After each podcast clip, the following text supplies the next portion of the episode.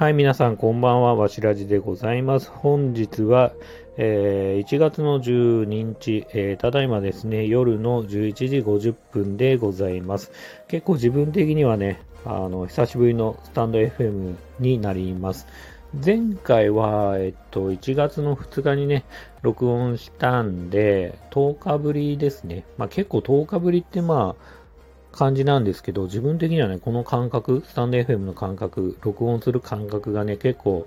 忘れてたというか、久しぶりな感じがすごくして、違和感が若干ありますね。やっぱりね、毎日とは言わなくても、数日おきにね、こう録音してた方が感覚的にはね、自然に入れるというか、今回はスイッチ入れてる感が結構ありますね、今日はね。うん。結構話したいことはね、いろいろあるんですよ、自分的には。まあもちろんね、こう年末年始、やったこととか、そういうこともそうだし、最近だと、映画のね、スパイダーマンを見てきました。ノーウェイホームと言われるね、なんつったらいいんだろう、〇〇ホームシリーズって言っていいのかな。マーベルのシネマティックユニバースの、アイアンマンが絡んだりとかね、他のヒーローも絡んだ、このスパイダーマンの3部作の、完結編って言っていいんですかね、今回は。一応完結してるんではないですかね。評判もすごく良くて、映画のね、レビューのサイトとかもそうだし、もちろんお客さんもね、すごく満員で、ある場所で見ようかなと思ったら、ある時間というか、昼のね、いい時間に関しては本当に、一席も空いてないぐらい満席で、自分は他のところで見れるタイミングでね見てきたんですけど、3連休、先週の金曜日に、公開が始まりまして、同日月が祝日、月曜日が祝日で3連休だったんで、その日曜日にね見てきました。もちろんお客さん的には9割ぐらい入ってたのかな。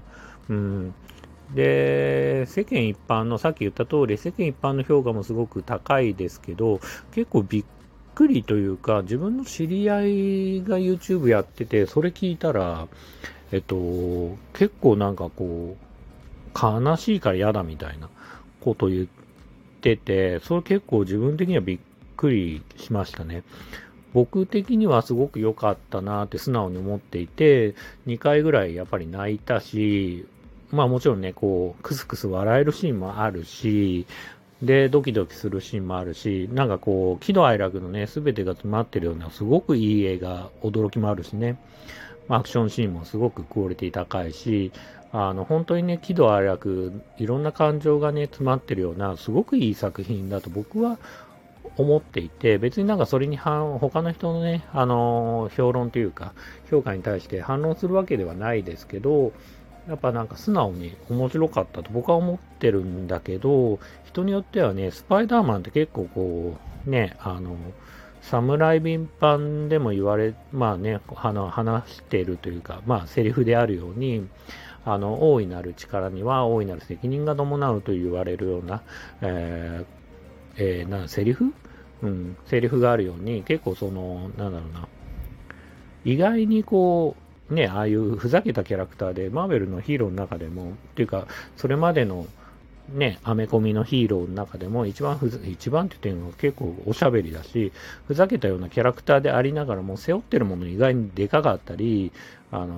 身近な存在であるからこそ、身近な人が、例えば亡くなる、シーンとか、場面とかあると、意外にリアリティがあるというか、本当に悲しくなっちゃうようなとこもあったり、若いキャラクター、学生っていうね、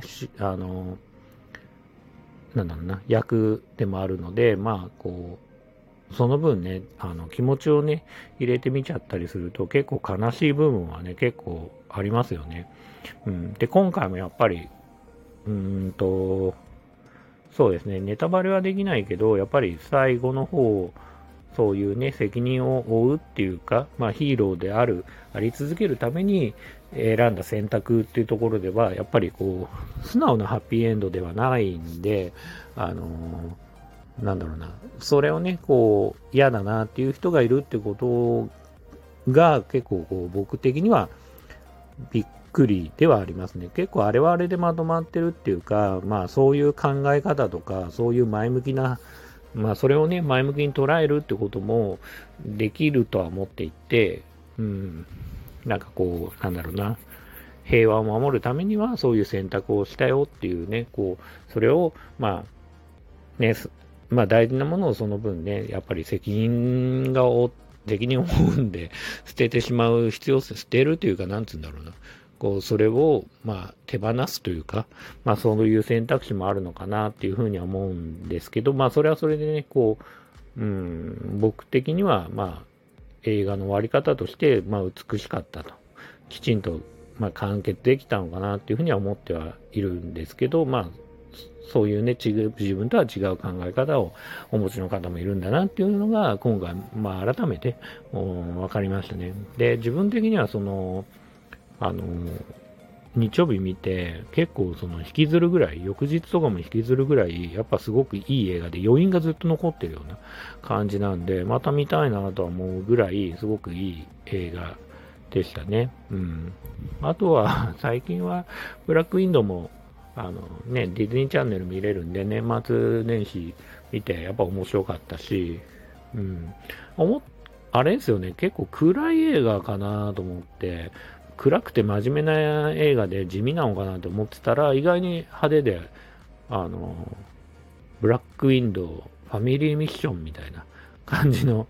すごくこう意外にふざけてんだなと思って、すごく楽しく見れました。で、アクションシーンもやっぱね、さすがこう超クオリティ高い、むしろなんかこうみんなが結構スルーしがちだったこうブラックウィンドウのね映画だとしたら、すごくねもったいないなと思うぐらい、アクションシーンっていうのはすごく素晴らしかったかなっていうふうに思っております。今日からはね、ディズニーチャンネルでエターナルズも見れるようになったんで、まあ、どっかタイミング見てみようかなというふうにも思っております。あとね、本当は話したかったのは、全然話変わっちゃうんですけど、アイデンティティの話したいなと思ってたというか、何の話かって言ったら、自分は結構このね、スタンド F でもたまに話すんですけど、こう、キン肉マンが好きだったりとか、ジャッキー・チェンが好きだったりとか、プロレスが好きだったりとか、いくつかね、好きなものが結構あるんですけど、プロレスに対してはもうほぼほぼもう興味がなくなってしまってる、こと。で、それに対して思うことは、90年代、はすごくプロレス学生時代にハマっていて、2000年代に入ってプロレス暗黒期と言われる時代があるんですけど、プライドっていうね、総合格闘技とかが、まあ、すごく人気になって、その反面プロレスの人気がこう、なんだろうな、八百長だ、なんだ、つって、プロレスは弱いじゃないか、なんて言われて、すごくね、人気がなくなった時があるんですけど、その時はその時で結構プロレスが迷走すごくしてて、それはその時はその時でわーって怒りながらもすごくプロレスを熱心に見てたし、やっぱり怒りの感情も含めてそのジャンルに興味を持ってた時っていうのはまだマシなのかなと思ってて、で、今はもうどういう状況かって言ったらもう無ですよね。もう本当なんとなくは雑誌の表紙とか、まあその程度で、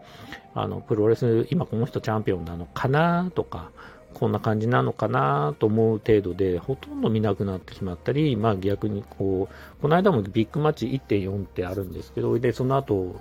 1月8日かな、オカマアリーナで新日本プロレスっていうプロレス団体とノアって言われる、プロレス団体が団体対抗戦やってみたいですけど、正直全然興味がなかったっていうか、勝敗とかもなんかどっちでもいいかなみたいな、やっぱりね、こう興味がなくなったら終わりですよね。だからそれ今のプロレスを批判してるわけじゃなくて、単純に今日この自分が言いたかったのは、自分にとってプロレスっていうのは一つアイデンティティで、プロレス好きっていうのが一つ僕を形作る一つの要素であったはずなんだけど、その一つがもはや欠けてて、じゃあどうすりゃいいのかなっていうのはすごく思いますよね。で、ジャッキー・チェンも同じくで、やっぱりジャッキー・チェンっていうこうアクションスターが年を取って、正直今作ってる映画をね、素直にこう楽しいよねって思えないですよ。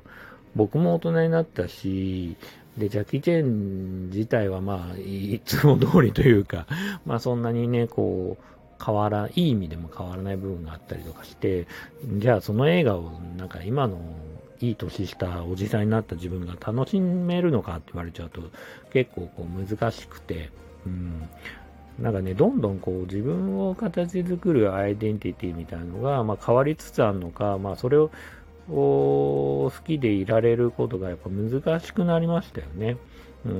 で、人によっては、まあ、ツイッターとか見ててもそうなんですけど、例えばジャッキー・チェン大ファンですっていうことによってその人間関係を築いたり、まあ、プロレスも同じくなんですけど、コミュニケーションツールの一つとしてプロレスを見てた部分は僕はあるんですよ。友達がすごくプロレス好きだし、でそうね、それがなんかなくなっていくっていう感覚がすごく不安と、すごくあるなというふうには思ってます。かといってなんかそれに代わる自分の新たな趣味があるのかって、まあ人に誇れるほどの趣味があるのかって言われちゃうとすごく難しいなと思っていて、その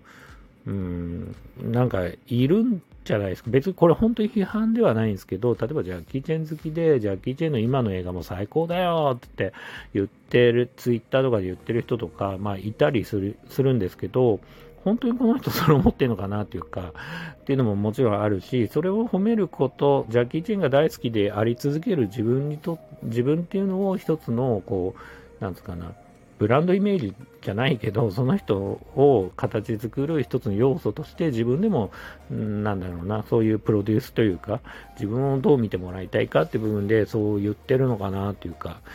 それがアイデンティティなのかなというふうに思っていて、だから僕的には自分がまあ仕事もそうですよね。結局ね、やっぱオンリーワンである必要性って結構あると思ってて、